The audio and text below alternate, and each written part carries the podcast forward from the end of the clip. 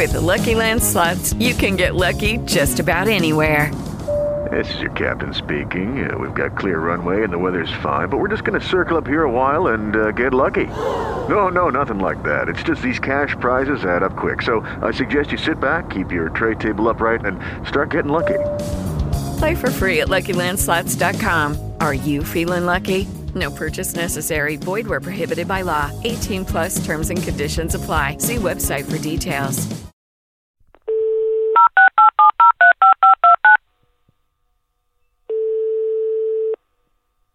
It is Ryan here, and I have a question for you. What do you do when you win? Like, are you a fist pumper? A woohooer, a hand clapper, a high fiver. I kind of like the high five, but if you want to hone in on those winning moves, check out Chumba Casino. At ChumbaCasino.com, choose from hundreds of social casino style games for your chance to redeem serious cash prizes. There are new game releases weekly, plus free daily bonuses. So don't wait. Start having the most fun ever at ChumbaCasino.com. No purchase necessary. VGW Group. Void were prohibited by law. See terms and conditions. 18 plus. With the Lucky Land slots, you can get lucky just about anywhere. This is your captain speaking. Uh, we've got clear runway and the weather's fine, but we're just going to circle up here a while and uh, get lucky. No, no, nothing like that. It's just these cash prizes add up quick. So I suggest you sit back, keep your tray table upright, and start getting lucky.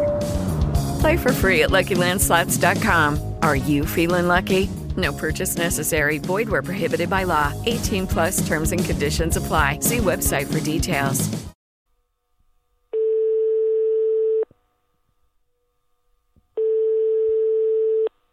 Pronto Filippo? Ehi, ciao Marco, quanto tempo? Ciao.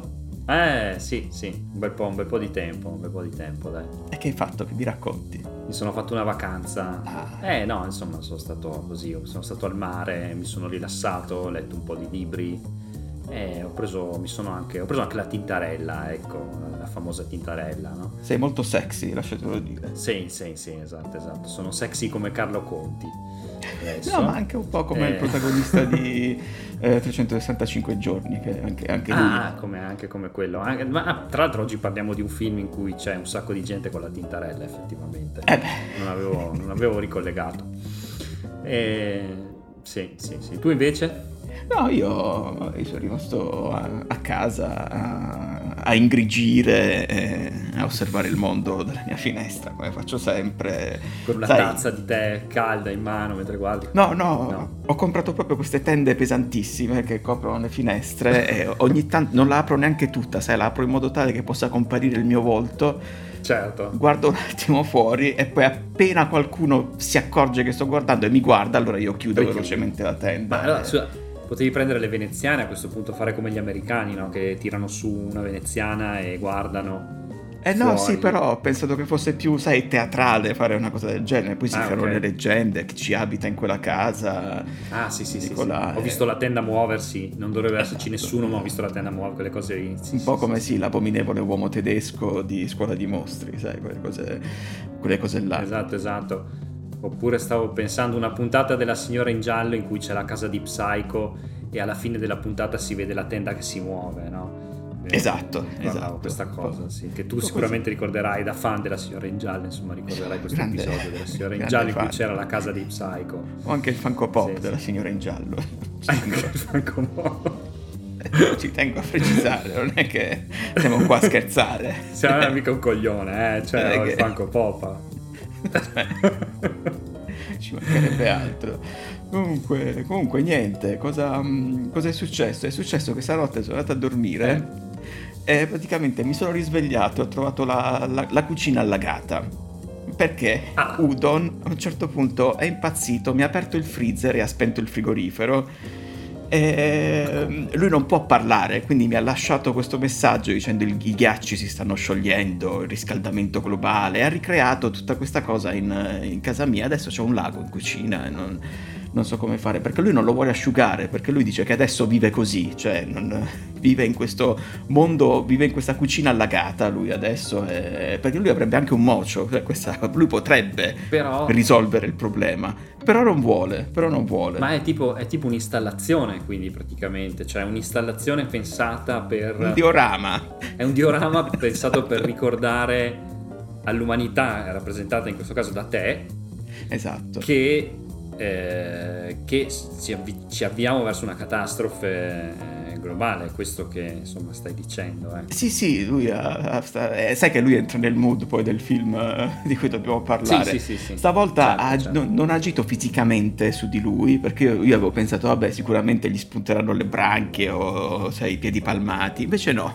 stavolta ha agito proprio lui, cioè proprio, gli è proprio entrato in testa. Quindi... E tu invece? Ma io, guarda, eh, sono tornato appunto a casa e come sai, no, ho questo, questo assistente vocale che per non, eh, come dire, per non fare pubblicità, ecco, chiameremo come sempre Alessia. E Assolutamente allora non io si capisce. non si chiaramente non si capisce. Eh, chissà, chissà dirà il, po- il popolo del dark web, chissà a chi si riferisce, a cosa si riferisce. No, ma non vogliamo dare indizi, insomma, quindi lo chiamiamo Alessia. La chiamiamo Alessia. Allora io entro in casa, apro la porta e dico Alessia, accendi la luce. E la luce rimane spenta. Ho detto, cosa sta succedendo? Alessia, accendi la luce.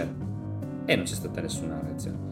Allora io purtroppo, sbuffando, no, ho detto, vabbè, ma qua torniamo all'età della pietra proprio. Ho acceso la luce a mano, come si faceva una volta, ti ricordi che... No, eh, che, che quelle- sensazione hai provato?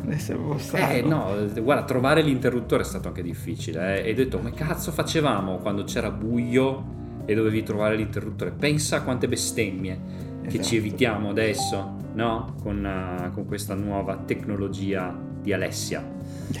Allora, trovo Grazie, l'interruttore di Ale, grazie Alessia. Trovo l'interruttore e mi ha, ho detto, qui c'è qualcosa che non va. Allora mi sono avviato verso, tu sai no, che Alessia e Udo avevano sviluppato un rapporto. Perché avevano, eh, finito. No, aveva- han- hanno, insomma, avevano precedentemente le mie vacanze. Vabbè, qua c'è il Eh, dark web nelle- che, che trema, cioè tu, puntate- dici, no, se tu parli no, al passato. Anzi, anzi, io vado in cucina, ho detto qui c'è qualcosa che puzza e non era una fuga di gas. Eh, guardo la caldaia e la vedo sospettosamente inattiva. Dopo giro la testa e vedo che sul tavolo, scritto con dei caratteri un po' pixelosi, tipo un font, no? C'è un biglietto con scritto eh, Caro Marco, siamo andati in vacanza Ah, firmato Udo e Alessia. Quindi praticamente mi hanno abbandonato. Io adesso non lo so dove sono, sono anche un po' nel panico, devo dirti la verità, cioè mi ero abituato a questa presenza, Eh no, no? anche se invasiva e invadente e, e rischiosa anche per gli equilibri mondiali che vabbè rischiano per i fatti loro adesso, non c'era bisogno di, un- di un- di un'intelligenza artificiale che minacciava di bombardare paesi esteri perché tanto c'è già chi minaccia di bombardare paesi esteri, non è un'intelligenza artificiale, forse non è nemmeno un'intelligenza, però... eh, Infatti. e, qui- e quindi io mi ritrovo, capito, qui da solo, e con questo biglietto, e con, eh, sento, sento un, un suono di violini zigani e sento una lieve brezza che mi scompiglia i capelli e mentre la pioggia batte sulle finestre e guardo questo sei biglietto da solo, in solitudine. Capito? Questa è un po' la... eh, Non lo so, non lo so. ma vedrai che torneranno. Cioè, sono andati in vacanza, c'era scritto. Cioè, la vacanza Dice che sono andati in finisce. vacanza, però sai interpretare tu l'idea di vacanza di, di una coppia di intelligenze artificiali? Io non lo so. Vedremo. Tu dici chissà come Vedremo. funzionerà, sì lo so, però, però secondo me torneranno anche perché sarebbe un bel, un bel tra- cioè non ci ascolta più nessuno nel dark web No, se, cioè, eh, no, non cioè, ci ascoltano per, per, per Udo, ci ascoltano, per Udo e Udon alla fine, no? Cioè, No, infatti. È chiaro, è chiaro. Eh, Almeno io ce l'ho. Udon che mi allaga che casa. vive cioè. lì, che ti allaga a casa e vive in questo diorama del riscaldamento globale. Ma perché? Perché c'è questo riferimento al riscaldamento globale? Vabbè, innanzitutto perché è un, problema comunque sempre molto problema. attuale. Ma era un problema eh, su cui rifletteva in maniera particolarmente approfondita e assolutamente non scientifica un film del 1995. Va bene se lo introduco così? Sì, benissimo, avantissimo con i tempi, tra l'altro, perché comunque nel 1995 io non avevo neanche mai sentito il termine riscaldamento globale, sicuramente era nella comunità scientifica già da un, già da un pezzo, però l'opinione pubblica non è che si preoccupava. Si parlava, ti ricordi, si parlava del buco nell'ozono? Il buco dell'ozono. Il famoso buco nell'ozono, no? Con eh, storie tipo, eh, in Australia eh, devono, hanno costruito dei tunnel sottoterra per andare da un palazzo a un altro perché fa caldissimo, perché c'è il buco nell'ozono. E dell'inquinamento si parlava, come di una cosa che se tu smettevi di inquinare semplicemente si sistemavano le cose, no? Bastava smettere Eh beh, sì. di inquinare. Basta poco che scevo, era anche il, il motto, però sì, mi, mi è fatto tornare in mente una pubblicità che forse era in Robocop 2, proprio che girava attorno al fatto che il buco dell'ozono ormai si era completamente, cioè non c'era più ozono proprio, cioè il buco si era allargato talmente sì. tanto che c'era questa ragazza che doveva mettere questa super crema solare che le ricopriva tutto il corpo e la faceva diventare blu e verde. Ti, ricor- beh, ti ricordi anche Highlander 2 comunque abbiamo parlato di Highlander 2, insomma, c'è- c'era- c'erano gli echi della- del buco nell'ozono anche in, Esatto. in Highlander 2 bei tempi Che poi noi stiamo parlando di 1995. Però quest'idea, cioè, del, del riscaldamento globale, cioè, chi ha- aveva partorito l'idea per questo film di cui ovviamente non parlo, cioè, non, non- non facciamo come al solito che non nominiamo il titolo e andiamo avanti così. per- no faremo, tutto, faremo tutta la conversazione senza mai nominare il titolo del film Poi ogni volta lo diciamo, però non lo facciamo mai. esatto, esatto. Comunque, infatti, non lo facciamo neanche ora. Stiamo parlando di Waterworld. Quel. Waterworld. Waterworld, ehm, film ehm, dir- diretto e interpretato da due Kevin, eh, quindi dietro la macchina da presa abbiamo Kevin Reynolds e davanti alla macchina da presa abbiamo Kevin Costner, ehm, appunto uscito nel 95, però l'idea alla base del film nasce quasi dieci anni prima, cioè nel 1986.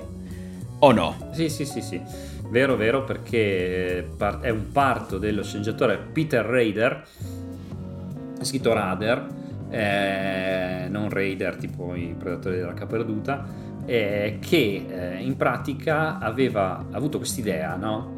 Eh, aveva contattato un... ehm, anzi, non so se aveva avuto lui l'idea effettivamente di fare un, un rip-off di Mad Max, però aveva parlato con un produttore che lavorava per Roger Corman, eh, tale Brad Crevoy, il quale gli aveva detto se tu mi fai un, un, un, eh, un rip-off di Mad Max te lo lascerò dirigere. Allora lui ha detto va bene come lo facciamo questo rip-off di Mad Max? Ce ne erano stati ovviamente tantissimi all'epoca già, eh, abbi- di uno abbiamo anche parlato noi, Predatori Esatto. Qui Omega. intanto sta passando l'ambulanza, non so se si sente. Ah, sento, sta passando sì, proprio sì, sotto sento. casa. Vabbè, vabbè, insomma, sono cose Però mi sto succedono. preoccupando perché è la terza che passa. Però. Ah, Vabbè, ah, ah, ok, ah no, vabbè. vabbè. Speriamo che sia successo niente di grave. Speriamo, speriamo il bene.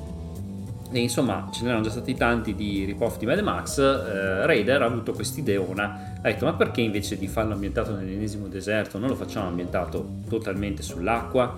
E da lì nasce appunto l'idea di eh, Waterworld. Eh, Esatto. Lui la propone a Crevoy e Crevoy gli dice: Tu sei pazzo. Perché questa roba qua non la possiamo fare con Roger Corman, nel senso che qua almeno, cioè, Costerà almeno 5 milioni almeno 5 milioni di dollari dovrebbe costare questa almeno eh, cioè, Vedo. cifre cifre È no. bello fare un bel salto temporale e arrivare al 1995. esatto Esatto. e va bene Beh, l'inflazione. è costato almeno 5 milioni di dollari, dai, possiamo dire così. Eh, beh, effettivamente aveva ragione. Ce ne volevano Sì, almeno esatto. 5 milioni e altri tipo e altri 170, tipo, quant'è che Beh, comunque Cento- sui 180, sì, più o meno. Sembrava la scena di, di Zoolander quando gli dice: Ma tu sei pazzo, deve essere almeno tre volte più grande, no? È più o meno quella roba lì, però rapportata al budget. Esatto, esatto. E quindi insomma Raider non può fare il film con Roger Corman, ma a quel punto dice: Sai che c'è? Io la sceneggiatura la scrivo lo stesso. Ed è il famoso concetto dello spec script, questo qua, no? Cioè, Esatto. quando da una parte ci sono le sceneggiature, quelle che vengono commissionate dagli studios, dall'altra ci sono gli spec script, che sono le sceneggiature che vengono scritte da uno sceneggiatore di sua spontanea volontà, dopodiché lo sceneggiatore va agli studios e la propone, e poi c'è qualcuno che gliela compra anche con discreta somma di denaro, quello che è successo Esatto. qui. Ogni anno poi, tipo, cioè su questo esempio viene, eh, viene sempre pubblicata la blacklist, che è la Sì. lista delle migliori sceneggiature non diventate film in quel, in quel determinato anno. Ce ne sono tante, eh. poi se andiamo a guardare tipo non vi ricordo adesso quale, però se vai a vedere per esempio la blacklist, che ne so, del 93, poi noterai che ci saranno sceneggiature che sono diventati grandi film cinque anni dopo, però sì, succede, esattamente. Sì, sì, sì, sì, chiaro, chiaro. Quindi insomma lui propone questa cosa, alla fine viene comprata dalla Universal. Esatto. Giusto? Passa anche attraverso un po' di riscritture, perché... Sì, sì. Cioè, col passare... Cioè, tutti quanti erano preoccupati della, della, stessa cosa, che poi l'idea è figa, eh? Cioè, fare un film ambientato in un mondo sommerso da, dall'acqua, però, cioè, nel momento in cui ci pensi, anche nel momento in cui, neanche senza far leggere la sceneggiatura, però proponi quest'idea a un produttore, a una casa di produzione, cioè, capiscono che questa è una cosa che comporta una grande spesa, cioè, magari con la tecnologia di oggi in cui puoi fare tutto quanto all'interno di uno studio con un green screen la grafica digitale un po' meno, però stiamo parlando comunque di metà anni 80 e eh, primi anni 90, cioè è una cosa abbastanza costosa e tutti quanti dicono guarda la dovresti riscrivere, la dovresti rimare un po', dovresti cercare insomma di renderla il meno costosa possibile. E quindi sì, questo script viene, script viene riscritto, così ci aggiungo una P anche, anche qua, finché non arriva nelle mani di Kevin Costner prima o Ray? No, Kevin Costner ma Kevin Costner e Reynolds Sì, insieme, tutti e chissà, due. no? Vabbè, sono più o meno.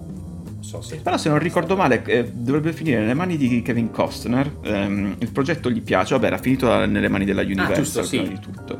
Il progetto Sì. gli piace, eh, dice oh, mm, non, so come, non so come parla Kevin Oh, Costner, oh, secondo me dice bello. oh raga, bello, oh, bella lì raga, so. parla così Kevin Costner. Eh sì, sì, sicuramente. Che io l'ho sempre visto doppiato, non so come parla. Comunque, sicuramente in lingua originale dirà: Uè, raga, che bello sto film, ma facciamolo. Chiamiamo il mio amico Kevin. E lui chiama, chiama appunto Kevin Reynolds. Fun Ma fact: è, and- è andata così, cioè eh, non- eh, a me aveva- eh, pareva di aver capito che gli avevano detto ma sai chi è che lo dirige? Il tuo, il tuo amico Kevin Reynolds? Dice allora no. Perché Allora comunque no. loro non, non andavano d'accordo. Sì, non andavano d'accordissimo in quel momento lì. Eh, comunque c'è stato, so che c'è stato un momento, magari tu questa cosa la sai meglio, forse perché hai letto qualche oral history che non ho letto io, che mi dicevi oggi che ci sono un sacco di oral history.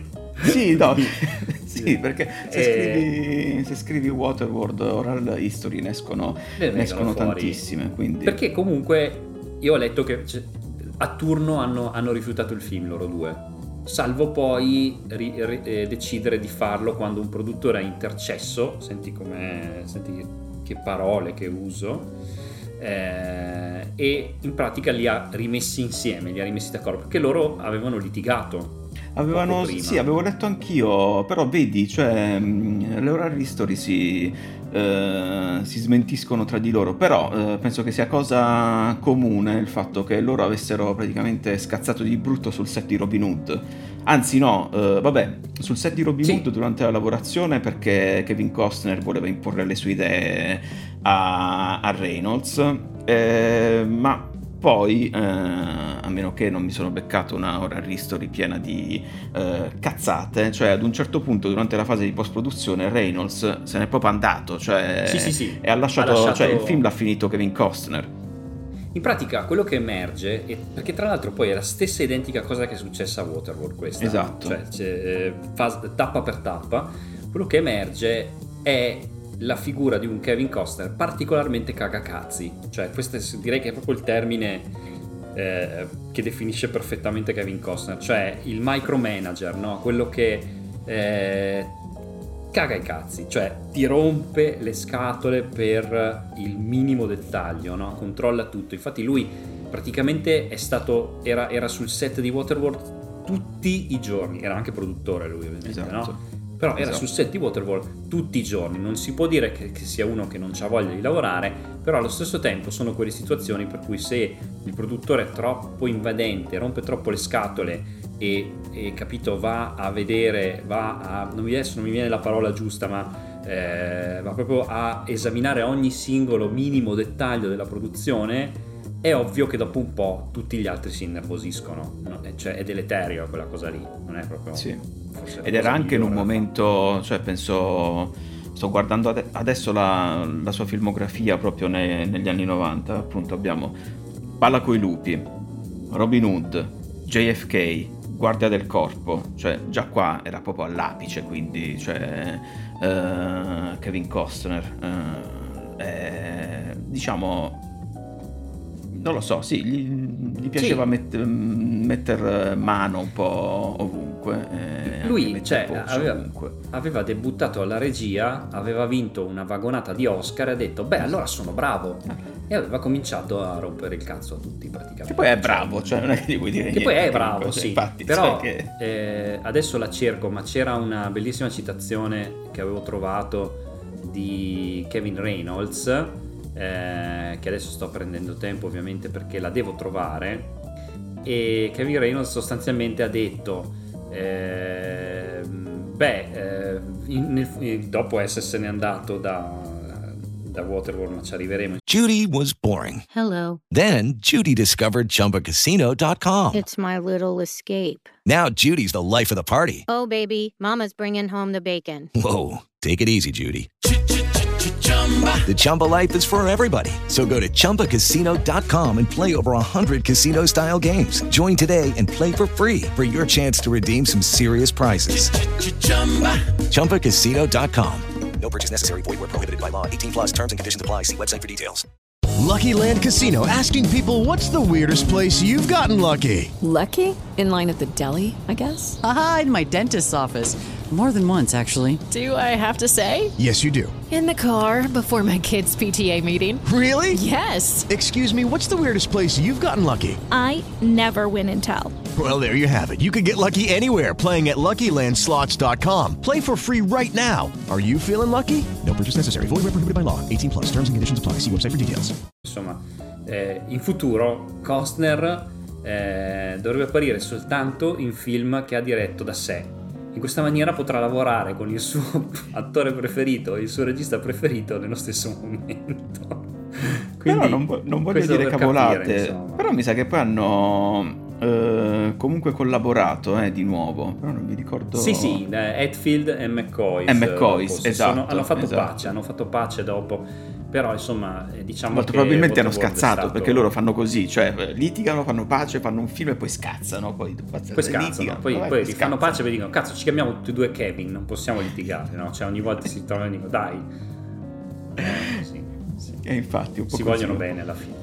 Ma sì, sono, sono ragazzi, dai. Sono ragazzi. sono ragazzi. Comunque, a che punto siamo arrivati? Al punto in cui i due Kevin entrano, cioè sono ufficialmente coinvolti nel- in um, questo progetto, nonostante tra i due in passato non eh, ci siano stati eh, screzzi, eh, se si può dire così, diciamo anche più di screzzi, visto che Reynolds aveva proprio abbandonato eh, Robin Hood. Va bene. Il eh, montaggio di Robin Hood specifichiamo, il cioè aveva diretto il tutto il film e poi al momento del montaggio, quando Kevin Costner continuava a rompere le palle per montarlo in un certo modo e Kevin Reynolds voleva montarlo in un altro modo, gli ha detto sai che c'è, fai tu.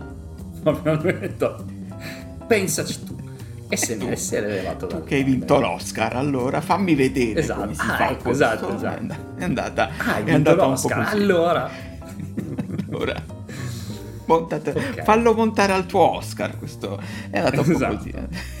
È andata, è andata così e, e quindi niente. Bene, che altro c'è da aggiungere adesso a questo punto? Perché No, a questo punto, insomma, c'è da aggiungere che nel frattempo, appunto, la sceneggiatura passa da altre mani, eh, come avevi detto tu, e diciamo il- quello che è accreditato come secondo sceneggiatore è David Tuohy, Esatto. eh, che forse si legge David Tui addirittura, non mi ricordo mai com'è la... O David Tui. Giusto?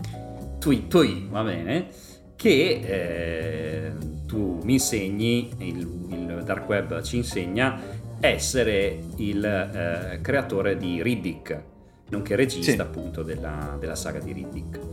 Eh, lui ha avuto alcune idee fondamentali, tipo eh, nella sceneggiatura originale di Raider eh, il protagonista si chiamava Morgan, se non sbaglio, giusto per avere la M iniziale come Max di Mad Max e come il tuo gatto.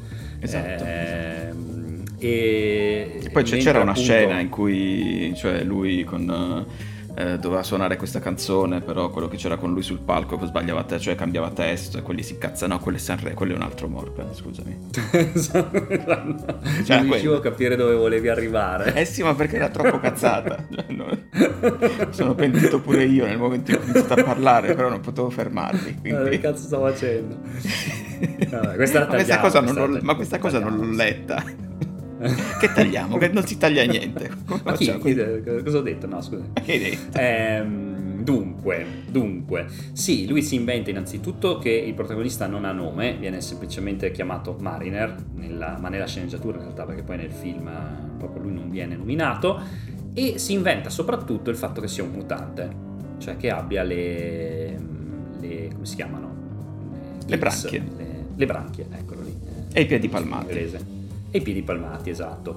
Ehm, perché questa cosa appunto nella sceneggiatura di Raider non c'era ed è forse la, cioè una bella idea, insomma, quella lì di fatto. Sì, sì, sì, no, Dop- no, è figo come idea.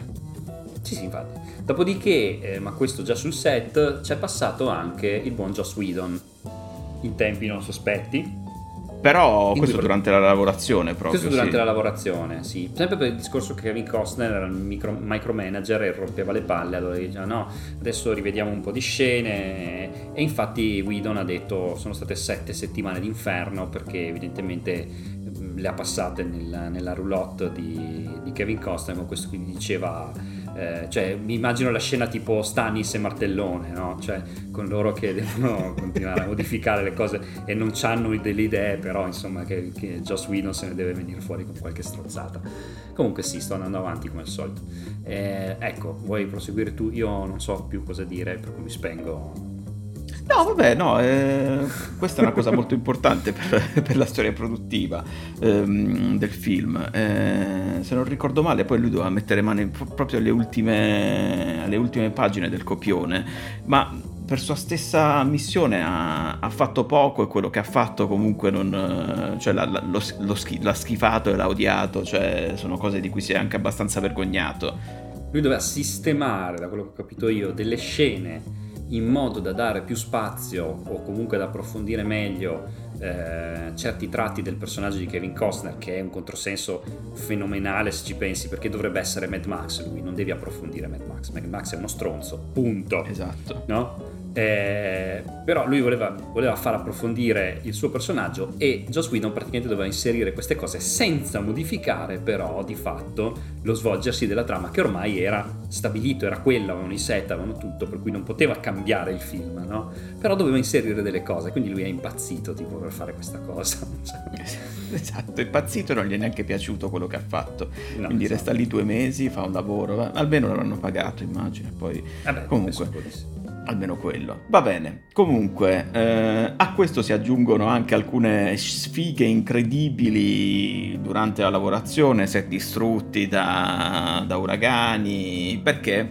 Perché sto film si doveva girare appunto, oddio, non proprio il mare aperto, anche se alcune sequenze sono state girate nel mare ed erano cose... Cioè, io, io, pensando a questo film, perché poi la resa, quando poi lo, lo guardi, è proprio, è proprio, bello, è proprio maestoso, cioè sì. lo vedi che hanno la, cioè, eh, effetti pratici, c'è un po' di, di, CGI ad un certo punto, soprattutto brutta. la ripresa subacquea, sì, sì. Eh, brutta, vabbè, però era il periodo Beh. della CGI brutta quella, eh, cioè sì, non, sì. in cui si pensava di poter fare qualsiasi cosa. Però tutto ciò che è fatto in maniera concreta nell'acqua, cazzo, cioè... Eh, tanta roba, mi verrebbe da dire. Ci sono alcune scene che non sono state gi- girate in questi bacini artificiali, ma sono state girate proprio a largo. E per sì. girare le scene a largo e dare l'impressione che il mondo fosse completamente sommerso dall'acqua, quindi non si doveva vedere terra all'orizzonte, cioè doveva andare tanto a largo. Cioè, queste sono tutte cose che influiscono sul budget. E, e non poco, tant'è che eh, non mi ricordo quant'è che, con che budget erano partiti. Eh, tu te lo ricordi? Erano partiti, io me lo ricordo. Allora, il, il, il progetto iniziale dell'Universal era 65 milioni, dopodiché avevano già capito che dovevano essere 100 appena hanno iniziato a, a girarlo, insomma. Cioè, hanno, hanno preso questa decisione abbastanza rapidamente di aumentarlo di una quarantina di milioni si ritrovavano. Ma mettiamo. Sì, esatto. che non si sa mai. Apri la valigetta, tiro fuori quei 40 milioni. Beh, sono 100 milioni, che faccio? Lascio? Esatto. Così. Cioè là c'è il salumiere che ti dà i soldi, quindi ogni tanto si, si sbaglia. Comunque. E poi sono arrivati appunto a 170 milioni che Alla fine di tutto sì, 170, 180. Cioè, tanti non mi ricordo cosa è successo, però sicuramente, cioè, set distrutti. Eh, perché appunto, cioè, vai alle Hawaii, anche se ti crei un bacino artificiale, però cioè, il, te- il maltempo arriva e ti Sui distrugge il ragazzi. set. Gente che rischia di morire, tra cui lo stesso Kevin Costner, e, ehm, altre, cioè, per, per le riprese subacquee, e tutto il resto. Insomma, non è stata facile come lavorazione, assolutamente. La, cioè- la controfigura per le scene subacquee di, di Kevin Costner che a un certo punto gli viene un embolo mentre sta girando una scena sott'acqua e deve essere operato d'urgenza, cioè cose così, ecco, quelle, è l'ordinaria amministrazione ecco, di girare un film.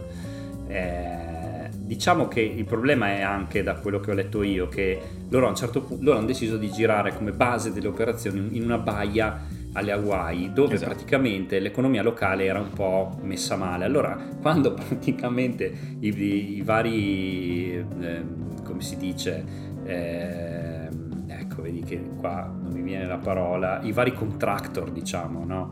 locali Sì. a cui loro hanno affidato eh, la, la costruzione dei set, eh, ma anche banalmente le- piazzare i, i- i- i cessi chimici eh, sul set, quelle robe lì. Si sono fatti tutti furbi e come al Festival di Venezia, quando tu vai al Festival di Venezia, tutti i bar aumentano i prezzi dei, dei- dei cornetti e dei, dei cappuccini praticamente, eh, lì hanno tutti cominciato a chiedere più soldi. È Quindi per esempio... Ti ricordi l'episodio dei Simpson in cui tassa, vanno a girare il film? L'uomo radioattivo, sì. E c'è, e c'è la, la tassa sui pantaloni bracaloni da regista. Tutte queste cose non arrivavano. Guardi, c'è una nuova tassa. C'è una nuova tassa per chi fa i film interpretando il protagonista con le branchie. Insomma, sì. esatto, esatto. E praticamente lì salta fuori che il, cioè per dire, no, il set più costoso di tutto il film è quello dell'atollo all'inizio, no? Che per atollo in questo caso, per chi non avesse rivisto, per chi ci sta ascoltando e non avesse rivisto Waterworld, eh, gli atolli... Quindi ti stai ascoltando e non- conoscesse l'italiano. Pensavo che non stessi per conoscesse spiegare no. co- cos'è un atollo. Eh no, perché l'atollo naturale è una roba, ma l'atollo, come, per come si intende a Waterworld, in Waterworld non ci sono isole, non c'è niente. Per cui eh, l'atollo è in realtà un atollo artificiale che galleggia, cioè è una sorta di... è tipo, pensiamo a eh, Mad Max 2, il guerriero della strada, praticamente, Interceptor, il guerriero della strada, eh, di cui questo è un'imitazione, cioè alla fine è, Intercept- è Mad Max 2 il Sì. modello più che, più che Mad Max. E ovviamente in Mad Max c'è la cittadella fortificata no, dei buoni, quella che viene, che viene attaccata da Lord Humongous no, nel film. Qui è la stessa roba, però sull'acqua. Quello è un atollo, sostanzialmente. Quello è il set più costoso del film, doveva costare tipo un milione e mezzo, alla fine ne è costato 5. Quindi il motivo per cui sono lievitati i costi è anche questa roba qui, alla fine. Sì, sì, sì, sì. Vabbè, diciamo una serie di sfighe concatenate l'una con l'altra. eh, che... Però diciamo che poi ne hanno anche alimentato un po' il mito durante la lavorazione perché questo film era arrivato nelle sale, io me lo ricordo comunque come il film più costoso della storia del cinema all'epoca perché non era era ancora vero, uscito. Eh sì, eh sì, ah, beh, beh, sì. Cioè, è la verità. Cioè, al di là di tutto, Assolutamente vero. Al di là di tutto è la verità, cioè, eh, poi è stato battuto subito dopo il record perché due anni dopo, sì, due anni dopo è uscito Titanic che è Esatto. costato molto di più, però ha guadagnato molto di più, quindi... eh, però effettivamente all'epoca non c'era mai stato. Adesso è normale che fanno i film da 200 milioni, 250 milioni di dollari, però all'epoca, cioè già, il fa- già, già 100 milioni erano abbastanza, 170, 180 era una cosa folle. Eh, ma tra l'altro mi fa venire in mente lo squalo, no? Perché eh, Kevin Reynolds, prima di girare, va da Spielberg Ecco, e, gli sì. dice, e gli dice: Senti, Steve, lui lo chiamava Steve, erano amici, eh, davanti a un caffè, eh, davanti a un caffè nella villa di campagna, no, mi sto inventando tutto. eh, Kevin, Kevin Reynolds dice: eh, Senti, Steve, ma lo giro, sul, lo giro in mare sta roba eh, Spielberg lo, lo- lo fissa con il suo sguardo intenso e gli dice Kevin, eh, fai quel cazzo che ti pare, io di certo non farò mai più un film in mare, poi vedi tu. Detto, guarda, è una merda, ma vedi tu. Cioè, più o meno la risposta è stata questa qua. Ma Perché che lui aveva- cazzo stai dicendo? Film, filmare in mare? Però, Esatto. cioè, eh, eh, sì, mi hai fatto tornare in mente questo aneddoto, sì, con eh, Reynolds che praticamente gli chiede un consiglio gli dice guarda, devo girare in mare, cioè, fai tutta... fai tutta- eh, ed effettivamente eh, Reynolds che, che- che se ne, fre- che se ne frega, però se tu pensi per esempio, cioè, al... ehm, all'inferno che avrà passato Spielberg girando lo squalo, che comunque eh, massimo rispetto nei confronti di una delle pellicole più seminali della storia del cinema, però era un film a basso budget. eh, cioè, figurati una mega produzione del genere, che casino che deve essere, cioè girarla, girarla completamente in acqua. Sì, Cioè. Roba da mettersi veramente le, le mani, le mani nei capelli. eh, quindi, senti, Tra, su- tra l'altro, cioè, se penso a tutte le prese che ci sono no, in un set, quelle cose lì, cioè rischi di rimanere fulminati, quelle robe. Cioè, deve essere stato un incubo deve logistico. essere stato un incubo veramente. Deve essere stato veramente, veramente un incubo. Ehm, non so se eh, cioè, abbiamo saltato qualcosa su, per quanto riguarda proprio la, la produzione, la storia produttiva del, del film. Ma mi sembra che le cose più Ma eh, c'è questo simpatico aneddoto su Kevin Costner che praticamente eh, oltre al salario di 13 milioni si è fatto dare una villa con vista oceano no? per dormirci durante la lavorazione e, e naturalmente anche lui questo ha contribuito Guarda come Sì, funziona, cioè, lui ci ha messo 22 milioni comunque, se non ricordo male, quindi se l'è comprata lui la villa Eh, fondamentalmente. sì, sì, eh, però comunque questo non ha aiutato diciamo il buon umore sul set, ecco, cioè immaginati, perché beh. per il resto eh, dovevano tagliare sui costi, quindi praticamente il resto della troupe dormiva in condizioni precarie e questo arrivava tutte le mattine, no? bello, bello rasato, di bello- vino, eh, cioè. esatto, no? bello riposato, no? con una tazza di caffè in mano, dicevo, ah, si sta proprio bene nella mia villa sul ma- sull'oceano, no? ma va, fai... Gli altri Più o meno, tutti zozzi, lui col completino di lino bianco, Esatto, sai. Esatto, esatto. Ah. esatto. Deve essere andata così più. Che palle che adesso mi devo cambiare, so tanto bene il mio completino di lino. Esatto. Eh, come avete dormito voi, questi qua hanno dormito Eh, sotto certo. la pioggia? Cioè, sicuramente è stato così, però C'è stato un avevano tsunami nel frattempo. Cioè. di sicuro delle brandine di merda su cui dormire, lui. È un po' così. Eh, proprio sì, sì, questa, questa, questa me- effettivamente andava, andava detta. Poi è normale però che un po' lo odi Kevin Costner. Vabbè, comunque, cioè, massimo rispetto nei confronti di Kevin Massimo Costner. rispetto, però, però un po' Assolutamente, assolutamente, però va bene. Il cast, così, hai visto? Cioè, ti spiazzo, cioè, che diciamo sul cast? Beh, diciamo che... Che c'è Danny Sopper, a me viene da dire che c'è Danny Eh, sì. Sopper prima di tutto. Diciamo che è il secondo film mh, con Danny- eh, controverso con Danny Sopper eh, di cui parliamo in poco tempo. Eh, no, in poco tempo, adesso... Eh, insomma. Non è, da, no, non è da poco che abbiamo parlato di Super Mario, in effetti. Ho parlato di Super Mario con i 400 calci, mi confondo adesso, scusate, pubblico del dark web.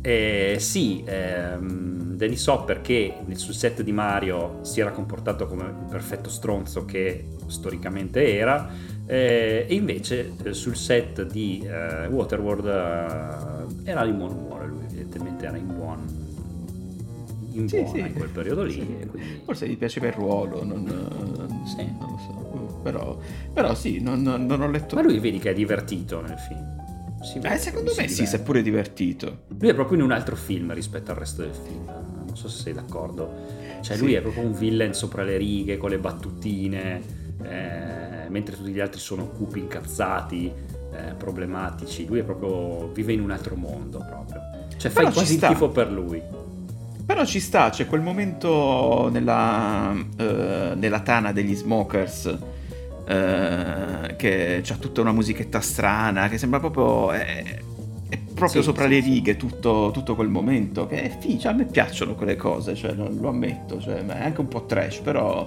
però è veramente... è molto veramente figo. È molto B-movie, sì. il Infatti ruolo questo- di eh no scusami No, stavo dicendo che molte critiche negative che ho letto nei confronti del film è proprio eh, per il fatto che in realtà sia un B-movie, cioè qua Ah, abbiamo sì, capito sì. che cioè, d- non è un male essere un B-movie comunque. No. cioè. Infatti, non è Cioè, lo puoi assolutamente criticare per altre cose, non per questo. Esatto. No, allora, poi, eh, cosa- dato interessante e curioso, il ruolo di Dennis Hopper era stato offerto a, a vari altri attori, tra cui Gene Hackman, Gary Oldman, eccetera, però il primo a cui era stato offerto il ruolo era Samuel L. Jackson. Immaginatevi Mm. Samuel L. Jackson con una benda su un occhio. Io non riesco proprio a immaginarmelo. No, Samuel io non, Jackson proprio, con una benda su no, un non, occhio. te lo, non lo puoi immaginare. No, no. Proprio difficile, proprio È molto difficile. difficile. È una cosa che non, è- non sembra naturale. Non, non- non funziona, secondo me, non- No, è una brutta idea. Forse l'hanno scartato per quello. Cioè, chi, chi metterebbe mai una benda sull'occhio di Samuel Jackson? Quindi, Esatto. Un po' così. E poi chi altro c'è? Beh, tu mi, tu- tu mi hai, fatto, tu mi hai fatto ricordare che, eh, che c'è un attore abbastanza importante, io l'avevo completamente dimenticato. Ha un piccolo ruolo Ah, nel sì, film, sì, sì. però c'è un giovanissimo Jack Black, giovanissimo, ah, dai, era giovane, sicuramente più giovane 25. rispetto, rispetto, rispetto ad oggi. Eh. Era uguale, perché lui è sempre uguale. Eh sì, anche perché qua poi c'è- lui adesso c'è questo look con la barba. In realtà With the Lucky Land slots, you can get lucky just about anywhere. This is your captain speaking. Uh, we've got clear runway and the weather's fine, but we're just going to circle up here a while and uh, get lucky. No, no, nothing like that. It's just these cash prizes add up quick. So I suggest you sit back, keep your tray table upright, and start getting lucky.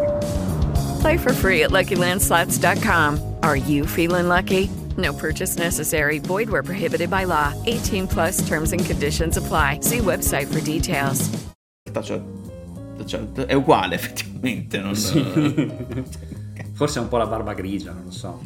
Perché non Eh, si è ritinge a differenza di, di- di- di Tom Cruise che ha smesso di recente di tingersi. Ehm, sì, c'è, c'è Jack Black che fa il ruolo un- del pilota di un, di un, eh, aereo, aereo o È elicottero. uno dei cattivi. Sì, è uno- comunque è un, un aereo, quella scena, quella dell'aereo che gira intorno alla- alla- al trimarano di, di Mariner sparando, eh, ovviamente facendo molti meno danni di quello che nella realtà farebbe un aereo che circola intorno a un trimarano. E... Vuoi andare avanti tu? No, anche perché non, non ricordo altri nomi Beh, particolarmente c'è, importanti. c'è Gene no. Triplehorn comunque, dai. Ah sì, ok, sì, però io non, non- non me la ricordo in altri film, lo sai. Mi ricordi che altro ha fatto? Beh, ha fatto Basic Instinct, per dirne uno. È Eh, vero, che ruolo ha in Basic sì. Instinct? Ah, Sì, infatti, sì, se vado sì. sulla sua È pagina... la ragazza, è tipo la ragazza di, di- di Michael Douglas Di che Michael Douglas. tradisce. Ah, ok. Sì, sì. Chiedo Eh, scusa, sì, massimo ha rispetto nei fatto- confronti massimo anche rispetto. suoi.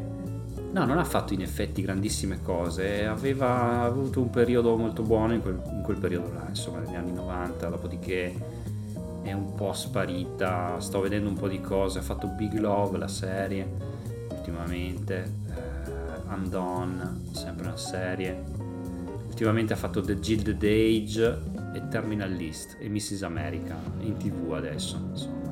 Però in quegli anni là aveva fatto il socio, eh, Basic Instinct appunto, ha fatto Sliding Doors, cose molto cattive, questi qua, sì.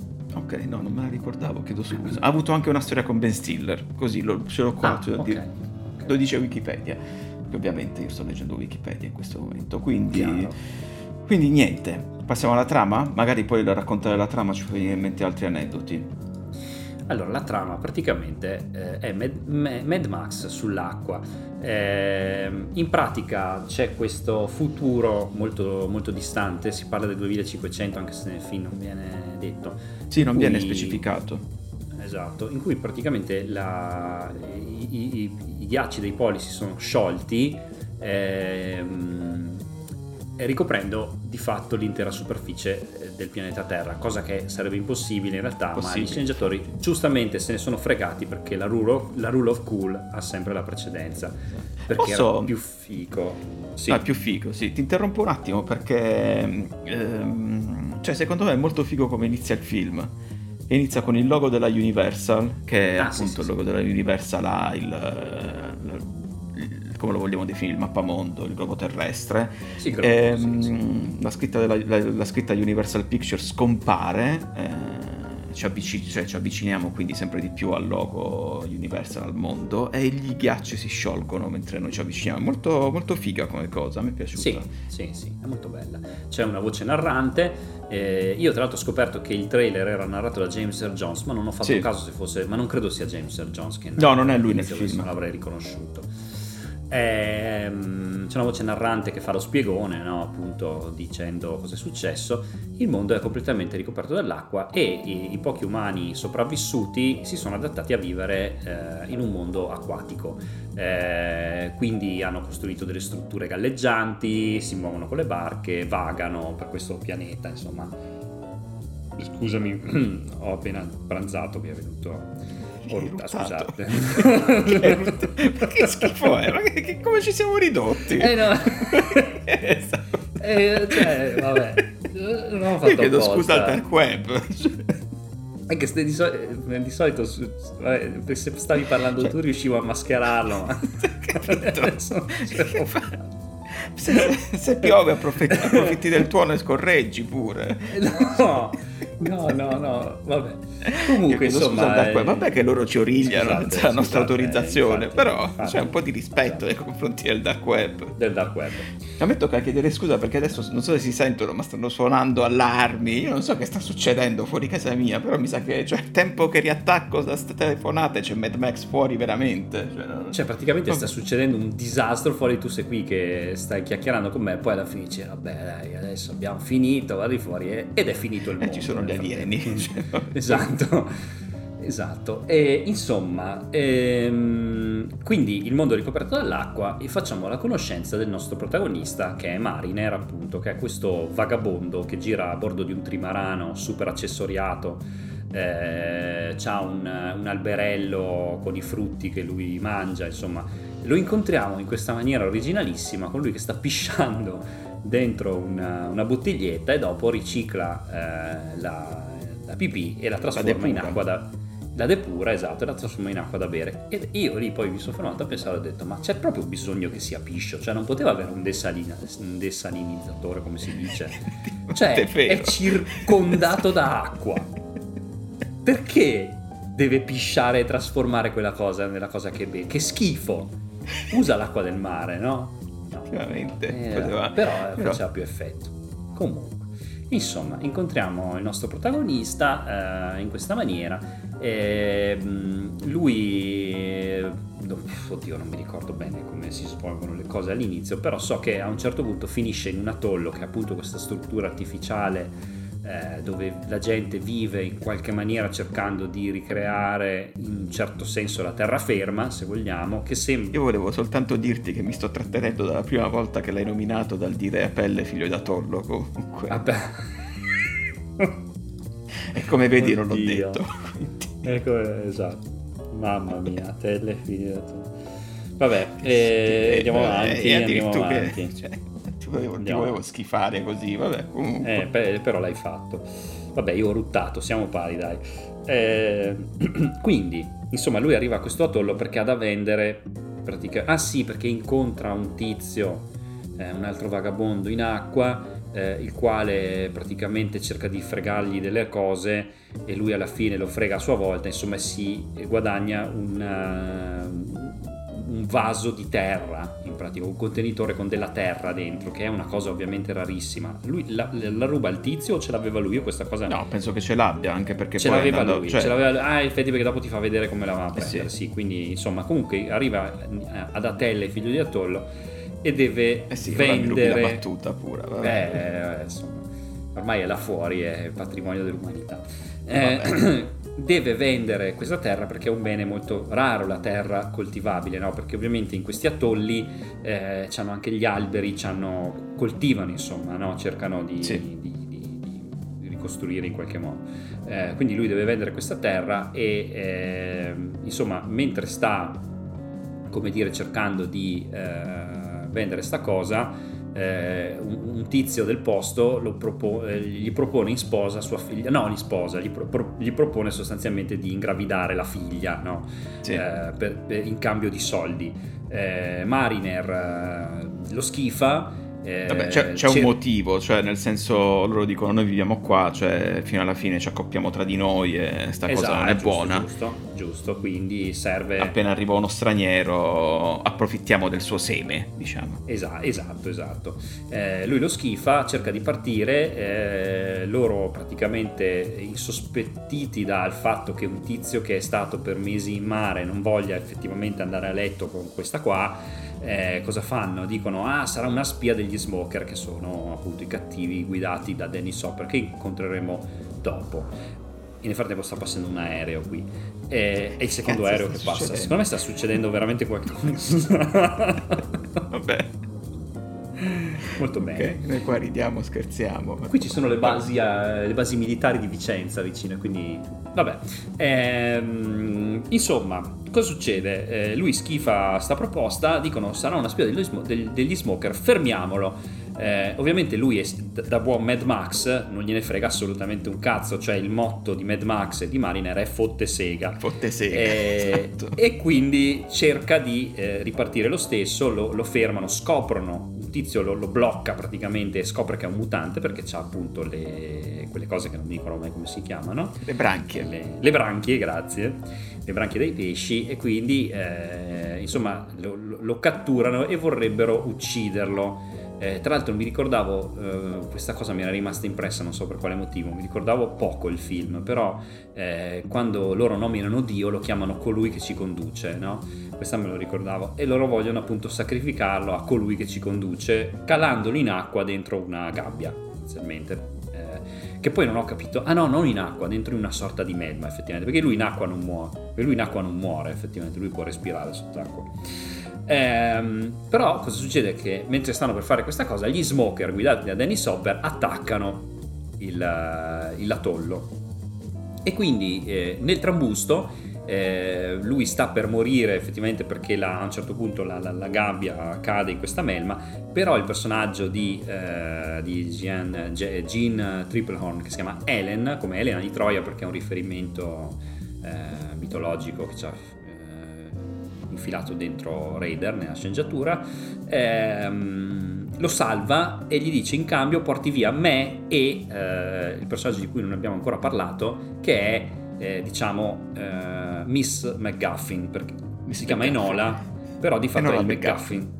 È la, la- signorina McGuffin, perché effettivamente la McGuffina, perché effettivamente eh, lei ha sulla schiena tatuata un, un tatuaggio, ha tatuato un tatuaggio ovviamente, perché cos'altro può avere tatuato sulla schiena se non un tatuaggio, eh, con delle strane scritte in cinese, lingua che però, e scrittura che però è sconosciuta nel mondo del futuro, ehm, e che tutti pensano che possa essere una mappa per la leggendaria Dryland, cioè la terra asciutta. Eh, perdonateci, ma l'abbiamo visto, eh, penso entrambi in inglese, per cui non ricordo come fosse stata adattata questa cosa in italiano. Comunque, insomma. Eh, e quindi eh, lei gli Una dice... parte di mondo non sommerso. Non sommerso, esatto, l'unica parte di mondo non sommerso dalle acque.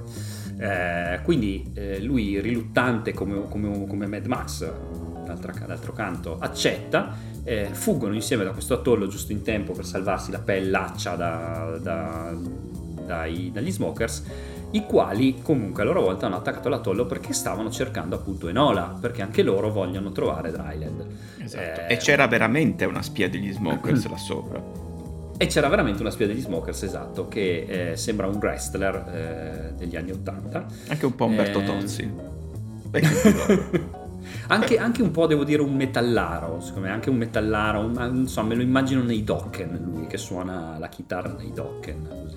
sì, sì. Ehm, quindi insomma, ehm, in pratica poi il resto del film è di fatto ehm, questo improbabile trio di personaggi con eh, Mariner che è particolarmente stronzo, cioè tratta malissimo tutte e due le donne eh, e a un certo punto c'è questa scena che per punirle eh, taglia i capelli a entrambe, che non ho capito se ha un significato anche lì biblico, mitologico, non lo so che, che significato abbia il fatto che lui tagli i capelli alle due donne.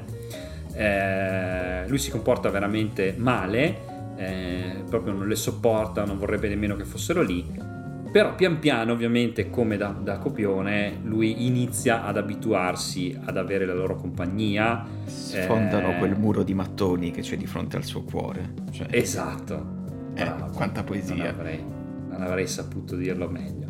Eh, lui inizia a insegnare a Enola a nuotare perché Enola non sa nuotare, che fa un po' ridere come cosa. Eh, pian piano vedi che comunque perché Helen poi a un certo punto si addirittura per, per, per impedire che lui le butti fuori dalla, perché lui a un certo punto anzi dice abbiamo abbastanza risorse per una sola di voi quindi devi decidere allora lei pur di salvare Enola si offre a lui no? e per la seconda volta Mariner rifiuta no? eh, l'offerta eh, poi no, pian piano vedi che comunque c'è del tenero fra di loro no? pian insomma eh, le cose si evolvono eh, e vengono inseguiti da, eh, dagli smokers che eh, appunto stanno cercando Enola. Eh, Deacon, che è il personaggio di Dennis Hopper, che è una sorta di Mussolini dittatore insomma dei, dei, dei, di, questi, di queste persone. Che penso questi... che comunque qua per correttezza in italiano sia diacono. Penso che diacono perché il diacono perché lui è il diacono effettivamente. Sì. Insomma Però dire eh, dicono assolutamente Vabbè, eh, che poi lui ha perso un occhio, diciamo, nella, nell'attacco all'atollo, no? Per una serie sì. di... Ah, ha perso un occhio, quindi adesso c'ha la benda sull'occhio. Quindi è doppiamente incazzato perché oltre a, a cercare la mappa vuole anche vendicarsi di sto mariner maledetto che eh, gli ha fatto perdere un occhio. Eh, con tanto di scenette, sketch divertenti in cui lui prova un occhio finto e gli sta bene, che c'è molto da ridere, insomma, veramente tantissimo da ridere in quella scena. In gran varietà. Una grande scena, molto divertente. E, insomma, eh, per farla breve, eh, c'è questo inseguimento per tutto il film. Eh, poi cosa succede? non ricordo più. Cioè, a un certo punto, ah sì, sì, sì, a un certo punto, praticamente dopo eh, l'ennesimo tentativo di ehm, rapire Enola, eh, gli smokers ce la fanno a rapire Enola. Sì. E, mh, mm, dopo aver tratto appunto eh, Mariner in una trappola, eh, in una trappola in realtà non è neanche una trappola. Allora, quello è il momento in cui eh, Mariner decide di far vedere a Helen come si è procurato la ah, terra. Sì, sì, sì, sì, giusto. E appunto eh, scendono nelle profondità eh, Helen rimane protetta da, come, come, lo definiamo, una sorta di ampolla che ha una bolla d'aria al suo interno, sì. eh, mentre lui può respirare sott'acqua e quindi la conduce eh, sul fondo del mare, eh, in fondo al mare, in fondo al mar, come diceva, come diceva in un cartone animato, particolarmente famoso, e là eh, Helen vede per la prima volta i resti della civiltà che fu, cioè quindi grattacieli. Quella americana. Eh, quella americana. ovviamente. Che, ecco, e lì scopriamo effettivamente un dettaglio interessante che non era stato proprio specificato, cioè il fatto che la gente del futuro non lo sa che la Terra prima non era tutta così, no? Esatto. Eh, pensano che colui che ci conduce l'abbia creata esattamente così, un mondo acquatico. In realtà appunto lì eh, Helen scopre che non era così, perché lei dice ma tu, tu dove trovi tutte queste cose che hai, no? che, che, eh, tutte queste robe, perché anche ah, la ecco, terra. Ecco, se stavo, ecco perché stavo dimenticando un punto fo- fondamentale, eh, Mariner mente a entrambe inizialmente dicendogli sì sì io lo so dove è Dryland, non preoccupatevi vi ci porto, poi pian piano fa come quelli che appunto hanno sparato una cazzata enorme e comincia a dire no no ma adesso ci arriviamo. Aveva detto, eh. aveva detto anche eh. io sono azzurro di sci. Eh sì, esatto, esatto, esatto. Eh, esatto, e poi ogni volta praticamente cambia. Eh, guarda, manca, manca, un giorno, no, ma guarda, mancano due giorni. Sì, sì, ma guarda, fra una settimana ci arriviamo. Alla fine lui in realtà eh, aveva detto una cazzata e eh, quindi lei a un certo punto lo, lo affronta e dice ma tu ok eh, non sai dove è Dryland ma allora sta roba dove la trovavi e lui la porta giù e le fa vedere qui c'è come vedi c'è la terra come vedi c'è una lattina di, di, di una famosa marca di cola infilata nella, nel, nel, fondo marino giusto perché ci servono un po' di soldi in più per pagare la villa sul mare di Kevin Costner. E, insomma gli fa vedere appunto queste cose. Dopodiché quando tornano su eh, nel frattempo eh, gli smokers hanno, eh, hanno, preso il controllo del trimarano, hanno rapito Enola e distruggono il trimarano e a questo punto, dopo la crescita caratteriale di Mariner, lui, che prima era un Mad Max qualunque che, ne, che, che al, al grido di fotte sega si faceva i fatti suoi, adesso decide di andare a salvare Enola dai cattivi. Perché e la bambina scopre, è sua amica. Esatto, si scopre che Esatto, perché lui poi quando a un certo punto Danny Sop gli dice perché eh, mai rotto le palle e sei venuto a salvare? Perché lei è mia amica, risponde Mariner con, come, ma, come, direbbe Maccio Capatonda. Esatto. Quindi sì, Fa, cioè, fun fa... fact, la mm. base, non abbiamo parlato della base degli smokers. Eh sì, stavo arrivando la... a parlare. Ah, ci stavi arrivando, vai allora. No ma vai, vai, vai, vai. No, no, no che è la Exxon Valdez, una, sì. una petroliera che nell'89 si era praticamente aveva combinato un casino, aveva disperso dopo un incidente non mi ricordo quanti milioni di litri di petrolio eh, e diciamo che il santo patrono degli smokers è appunto anche il capitano della Exxon Valdez che, oddio, il nome qual era? Te lo ricordi? Eh no, San Joe? Sì, San Joe. San Joe, però non è il vero nome. Vabbè, insomma, capi- eh, c'è proprio una foto del capitano, loro pregano lui, è proprio il capitano. Eh, anche se all'epoca la Exxon Valdez, che esisteva ancora, era stata penso ricostruita, però aveva cambiato nome. Quando è uscito mm. il film non era più Exxon Valdez. Però che è comunque... carina questa cosa. Sì, sì, sì, sì, perché c'è comunque il sottotesto ecologista anche qua, insomma. Sì, cosa. aveva cambiato nome Sea River, Mediterraneo. Ok, ok. E ovviamente specifichiamo che la Exxon Valdez che si vede nel film è una miniatura molto costosa, quindi anche qui hanno dovuto... Perché Kevin Reynolds giustamente ha detto questo film, tutto quello che vedete praticamente è stato girato fisicamente, non è proprio vero, però eh, in buona parte è vero, adesso farebbero buona parte delle cose, sicuramente la Exxon Valdez eh, perlomeno in CGI come hanno fatto il Titanic poi che in realtà c'era anche la miniatura anche lì, però... Ho trovato il nome del capitano, così, per essere completista, era Joseph Hazelwood. Sanjo. Perfetto, Sanjo. Quindi insomma decide di andare a salvare Enola e eh, ovviamente eh, con un mezzo di... perché nel frattempo hanno, rincont- hanno ritrovato alcuni membri dell'atollo scappati dall'attacco dei, degli smokers, tra cui un vecchietto che gira con una sorta di velivolo, eh, con, con una sorta di col pallone aerostatico, diciamo. Un vecchietto steampunk. Sì, un vecchietto, un vecchietto, molto steampunk che anche quello sembra un po' uscito da, da un film di George Miller. Eh, riunitisi dicono ok, eh, c'è da salvare Enola, perfetto, eh, gli danno un mezzo, lui parte, arriva alla Exxon Valdez come non si sa, in realtà non è assolutamente spiegata quella cosa lì, credo eh, comunque lui arriva a sta gigantesca petroliera che di fatto è la base, insomma, il quartier generale degli smokers. Eh, e lì dà battaglia agli smokers, fa un casino. Eh, mi fa sorridere il fatto che un film tutto ambientato sull'acqua in realtà si conclude con una battaglia finale che è uguale a quella di 100.000 altri film d'azione in cui ci sono auto, eh, cose che esplodono eh, in un set eh, che sembra terraferma, voglio dire, perché comunque è chiaramente un set. E quindi, cioè, in realtà la battaglia campale, diciamo, del film eh, dimentica di inventarsi delle cose fighe sull'acqua, cioè fa direttamente praticamente tutto come in un normale film d'azione. Comunque lui, fra una roba e l'altra, riesce a, riesce a recuperare Enola. Eh, poi partono, vengono, vengono, salvati dal pallone aerostatico, eh, però Enola cade. A quel punto, eh, a bordo di Mo- dopo aver distrutto ovviamente l'Exxon Valdez, quindi la base non ce l'hanno più i cattivi, però è sopravvissuto Dennis Hopper che con due scagnozzi partono a bordo di moto d'acqua e praticamente si avvicinano correndo verso Enola da tre lati diversi. E c'è questa scena proprio da slapstick in cui eh, Kevin Costner si lancia dal pallone aerostatico eh, con, un, con, un, elastico che non so da dove cazzo venga fuori, facendo proprio una scena di bungee jumping, praticamente si lancia nel mare, recupera in ola, torna su e questi si scontrano come i cattivi di un cartone di Anna e Barbera, praticamente. No, e muoiono perché esplode tutto, ovviamente, no? Perché e non possono così non, non esplodere. E finisce così la storia del simpatico diacono che, per cui segretamente facevamo il tifo.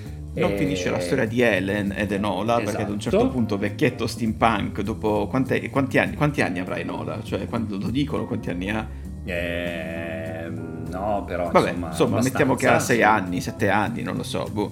Eh, dopo 7 anni di ricerche su quella mappa che aveva tatuata sulla schiena, a un certo punto ha la rivelazione e dice ma forse va interpretata al contrario, il nord e il sud il sud e il nord. Quella scena è incredibile. C'è E Muruda, quindi sì. sono voluti 7 anni. Ah, esatto, ho avuto un'illuminazione incredibile. E quindi capiscono, capiscono, come Capiscono. direbbe, come direbbe René, e partono verso la direzione giusta e finalmente dopo giorni e giorni di viaggio in cui stanno per finire l'acqua, eccetera, trovano finalmente Dryland. Eh, che altro non è, ma questo non viene detto perché la scena in cui veniva rivelato è stata tagliata, la cima del monte Everest. Ovviamente il monte più alto della Terra che è rimasto fuori dalle acque eh, ed è diventato rigoglioso perché naturalmente fa caldo, perché, perché non, più, non ci sono più i ghiacci. Ehm, arrivati lì però eh, insomma eh, il gruppetto si cioè, comincia ad- a, mm, organizzarsi, trovano anche eh, una, una casetta dove erano vissuti gli antenati di Enola, perché Enola effettivamente veniva da lì, cioè il punto c'aveva la mappa Sì. perché veniva da lì. Ci sono Eh, anche gli infatti- attrezzi per tatuare, vengono inquadrati a un certo punto. Ah, giusto, non ci avevo fatto caso. Poi diciamo che durante il film ti fanno, ti fanno capire questa cosa perché lei disegna alberi, disegna animali, eh, quindi cose che teoricamente non, non dovrebbe conoscere nessuno, no? Perché ovviamente gli animali non ci sono più tranne che i pesci eh, e pesci mutanti che non si sa da dove cazzo vengano fuori perché a un certo punto c'è un mostro marino. Eh, insomma, e lì mentre si stanno sistemando tutti, no? anche loro al grido di fotte sega se avevamo altra gente, adesso quelli là se ne stanno tranquilli nel mare, noi ce la viviamo alla grande qui. Tra l'altro io, scusami, eh, lo so che ho una mente perversa, ma poi io ho cominciato a pensare, adesso devono ripopolare, come cazzo fanno? Eh, no, effettivamente ci ho pensato pure io la Ci stessa hai pensato anche però. tu. Eh, vabbè, ehm, è, è- è un pensiero un po' inquietante da fare perché c'è una ragazzina di 7-8 anni e una donna, e un vecchio e un, un paio di adulti. Ehm, quindi, insomma, se- a quel punto però naturalmente Mariner, essendo il protagonista Mad Maxiano della- del nostro film Mad Maxiano, non può rimanere, se ne deve andare. Decide di andarsene perché lui è un mutante e giustamente dice questo non è il mio posto, il mio posto è là fuori. E vorrei anche vedere, cazzo, c'hai le branchie, c'hai i piedi palmati, te ne stai sulla terra. Eh no. Eh, La bambina non anzi, capisce, eh, bambina, ci rimane un po' sì. male. Ci rimane un po' male, però alla fine accetta e eh, rimaniamo con questo finale aperto. Tanto comunque faranno il sequel. Esatto. O no? Sicuramente sì. Ovviamente faranno il sequel, ma qua arriviamo proprio alla data d'uscita. Ehm, mi verrebbe da aggiungere, prima di arrivare al, ehm, al risultato al box office, che in realtà esiste anche una director's cut del film, della durata di tre ore circa. Il film che ho visto io è quello, il cut da due ore e un quarto. Ma è uscita. In queste... Eh, cosa? Allora, è stata trasmessa in televisione, Ah, giusto. la- quella da tre ore. Eh, poi da quello che ho capito, eh, una cosa molto strana quella che è successa, praticamente dei fan hanno riassemblato il film e questo riassemblaggio, che ha un nome specifico che adesso non mi ricordo, è finito in un cofanetto, quindi è diventato ufficiale poi ad un certo Mm. punto. Comunque sono tre ore di film in cui vengono approfondite molte più cose, tra cui nel finale, ehm, per esempio, ah, si chiama la Ulysses Cut. Ah, ok, giusto. Adesso l'ho trovata. Ehm, nel finale, quando Kevin Costner, Mariner, dice guarda me ne devo andare, spiega anche alla bambina che lui non è l'unico mutante. Questo è uno Giusto, dei giusto. Sì, sì, sì. dettagli che poi sono stati omessi, ma da quello che ho capito approfondisce molte più cose, molto, spiega anche meglio ehm, come vivevano gli smokers, per esempio, perché avevano questo tipo di, di riserva petrolifera, cioè chi- che- perché continuavano a scavare, dove volevano, cioè perché ci sono alcune cose che io non ho capito bene cosa facevano gli smokers, per esempio. Ah, sì, è vero che scavavano il petrolio. Sì, sì, sì. Ma credo Eh. che alcune cose siano state anche specificate nella novellizzazione del film, cioè c'è stato anche un romanzo tratto dal film che è stato pubblicato, come si fa ogni, ogni tanto, no? e, e c'erano alcune- alcuni background che non erano stati, che erano stati omessi poi dal film. insomma. Ah, no. Abbiamo dimenticato di dire un paio di cose secondo me che andrebbero dette. Il fatto che Kevin Costner ha rischiato di morire a un certo punto non l'abbiamo detto. Non perché abbiamo c'è una detto, abbiamo detto cui- solo della controfigura. Sì, perché c'è stata una scena, c'era una scena in cui lui è legato praticamente all'albero del trimarano e a un certo punto mentre giravano quella scena lì è, arrivata una tempesta molto locale e lui si è ritrovato praticamente legato all'albero del trimarano durante una tempesta. Non deve essere stata una bella esperienza, diciamo. E un'altra cosa interessante che avevo, che, ave- che in realtà è solo una voce che lui ha negato, è che lui praticamente si sia fatto sistemare in CGI l'attaccatura dei capelli che gli stava cominciando a perdere. E lui ha assolutamente negato questa cosa. Però mi viene molto da ridere perché si vede che lui ha pochi capelli, perché molto spesso sono bagnati e si nota molto, no? E mi chiedo, ma scusa, a sto punto se gli dà fastidio più che farsi ricambiare in CGI, non avrebbe, sarebbe, avrebbe stato, sarebbe stato più sensato farsi mettere una parrucca folta Eh, ma forse capelli. a me sta venendo Cioè, in mente tutta una bella scena in cui lui non accetta la cosa e dice: Ma che cosa? Io sono pieno di capelli. Poi guarda il risultato e fa, ragazzi. sì, sì, che cazzo qua, CGI. Dobbiamo salvare, dai, dai. Col computer si può fare tutto adesso. Cioè, quello il Terminator si scioglie, si riforma. Dai, mettetemi i capelli, dai. Esatto. Piacere. signor Coster, non è così semplice. Ma dai, James Cameron l'ha fatto, fatelo anche voi. Così. 180 milioni di dollari.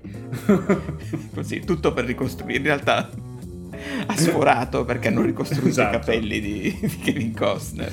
Esatto. Comunque, il film arriva nelle sale. Arriva nelle sale e... Pam!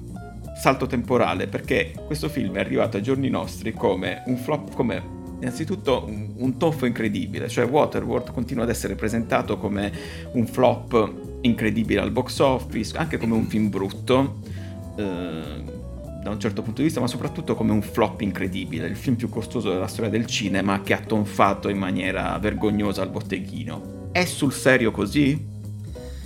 Io ti risponderei eh, ni per quanto riguarda il flop e assolutamente no per quanto riguarda essere un film brutto. Secondo me non è assolutamente brutto. Eh, No, io non lo rivedevo da allora, confesso, cioè l'avrò rivisto tipo una volta probabilmente dopo che è uscito al cinema. Eh, però non è assolutamente brutto, è un rip-off eh, clamoroso di Mad Max, cioè proprio di, di Mad Max 2 soprattutto, eh, compresi diciamo ovviamente adattati all'ambientazione acquatica, i costumi, però eh, secondo me è carino, cioè è un film eh, è molto classico come storia, come esecuzione, eh, se penso al fatto che Kevin Costner ha anche licenziato il, ehm, il compositore originario per Eh, chiamare James. James Newton Howard per avere una colonna sonora più classicamente d'avventura e ha fatto bene perché alla fine eh, si sposa perfettamente, cioè è proprio un film, è veramente un B-movie con tanti soldi e, e fiero di esserlo, per cui secondo me non è per niente male il film, non so se sei d'accordo. Sì, sì, sono, sono completamente d'accordo. Sono, è molto godibile come film. Cioè, Sì. Io penso che questa sarà stata la terza volta che l'ho visto. eh, cioè, sempre, sempre con piacere. Magari avrei tolto, guarda, qualcosa perché ogni tanto mi sembrava un po' troppo Sì. ridondante. Però, a prescindere da quello, quando. Cioè, come ho detto prima, è un grande spettacolo. Cioè, quando Sì, sì, sì. lo vedi e ti rendi conto che è stato girato tutto dal vivo, cioè tanto di cappello, chapeau, cioè avete rischiato la vita. E... Cioè lì, lì Eh. veramente comunque è, è- è un caso di pessima stampa, cioè comunque l'hanno maltrattato addirittura mentre lo stavano girando, cioè era già stato considerato un, un vanity project di, di- di Kevin Costner e quindi già stava antipatico e quindi l'hanno sommerso di insulti e, e l'hanno, e- e hanno creato intorno al film una, una pessima fama eh, talmente, talmente eh, radicata diciamo nell'opinione pubblica che poi quando la gente si è sco- ha scoperto, cioè certi scoprivano no? quando andavano sai le classiche proiezioni eh, test no? Eh, cieche in cui sì. tu arrivi e non ti dicono che film stai per vedere. Poi quando praticamente saltava fuori che era Waterworld, c'era gente che dal pubblico urlava "Ecco, lo sapevo che era quel film di merda". Cioè, capito, la gente era già convinta che facesse schifo, no? E, e quindi purtroppo già da allora si era creato il mito che, fosse, che sarebbe stato un flop e non c'è stato niente da fare. È la classica pro- profezia che si autoadempie proprio. Esatto, esatto, sì, sì, sono, sono d'accordo. Mentre dal punto di vista del box office sì, dal punto di vista del box office eh, con tutto quello che è costato effettivamente in patria ha fatto 88 milioni quindi eh, a livello proprio locale è considerato un flop giustamente. Nel mondo ne ha fatti in totale 264,2 che non è abbastanza perché come sappiamo un film deve fare almeno il doppio di quello che ha costato per recuperare però dopo quando è uscito in un video ha fatto una buona performance e quindi alla fine alla lunga ha recuperato i costi ci sono stati dei flop ben peggiori nella storia del cinema. Molto peggiori, esatto. esatto. Tra cui alcuni usciti quello stesso anno lì. Ne nominiamo giusto uno di cui abbiamo già parlato che è Showgirls, uscito nel 1995. Quello era stato un mega flop, effettivamente. È vero, è vero.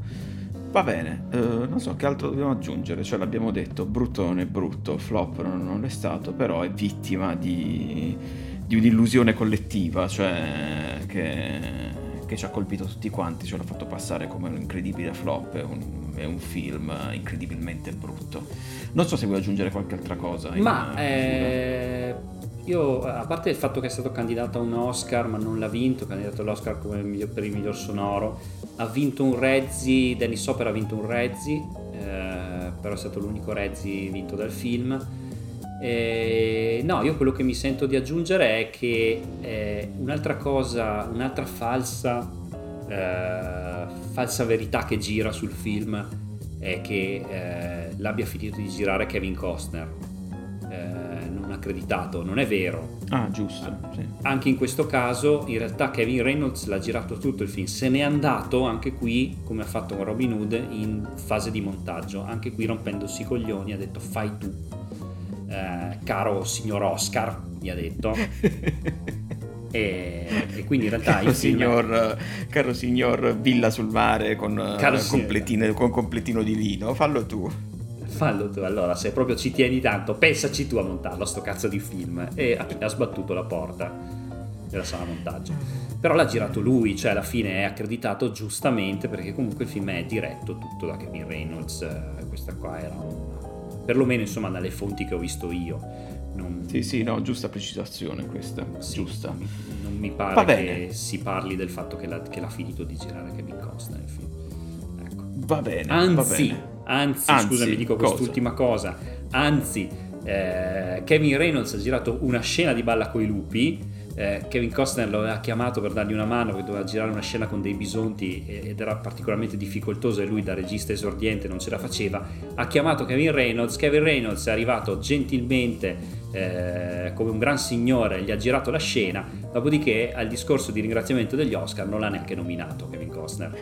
Ecco se vogliamo proprio mettere i puntini su lei Kevin Reynolds, noi siamo dalla tua parte, sai? Esatto, Kevin, Kevin, il Kevin giusto. The right Kevin. Va bene, va bene. Eh, non, non, sappiamo di cosa parleremo la prossima volta, giusto? No, non lo sappiamo. Io ti avevo dici, già tanto una cosa, siamo tornati. Però non sapremo se sarà ancora uscita, allora aspettiamo a dirlo e vediamo.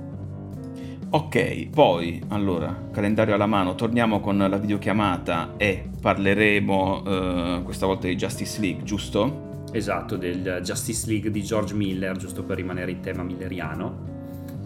Esatto, eh, però eh, a questo punto vi tocca dire al dark web che molto probabilmente, perché non abbiamo ancora deciso bene se manteniamo lo stesso giorno e lo stesso orario sul nostro canale Twitch, quindi potrebbero cambiare un po' le cose, potremmo cambiare anche giorno e orario così, perché siamo troppo fighi e ci piace, ci piace mettervi in confusione, quindi vi consigliamo di seguire i social di Screen Week, ma, anche, ma anche lo stesso calendario che c'è su, ehm, su Twitch con la programmazione appunto del, del mese per capire quando faremo il prossimo episodio episodio della videochiamata, comunque lo annunceremo sicuramente. Sicuramente sarà nella settimana dal 3 al, al, al 9, però sarà sicuramente all'inizio settimana, quindi fa il 3 e il 4, diciamo così, dobbiamo ancora capire bene il giorno e l'orario, però decideremo tra il 3 e il 4 di ottobre. Va bene, tu dici che li ho mandati abbastanza in confusione così? Ma tanto sono abituati, se ci, già ci seguono su Twitch, a questo, per cui direi che... Infatti, infatti. Va bene, va bene, buon Waterworld a tutti e basta. Che cazzo è Ah, confuso così? direi che- Va bene. Va bene vai. così. Va bene così, dai. Alla prossima. Ciao. Ciao, ciao ciao. Ciao ciao.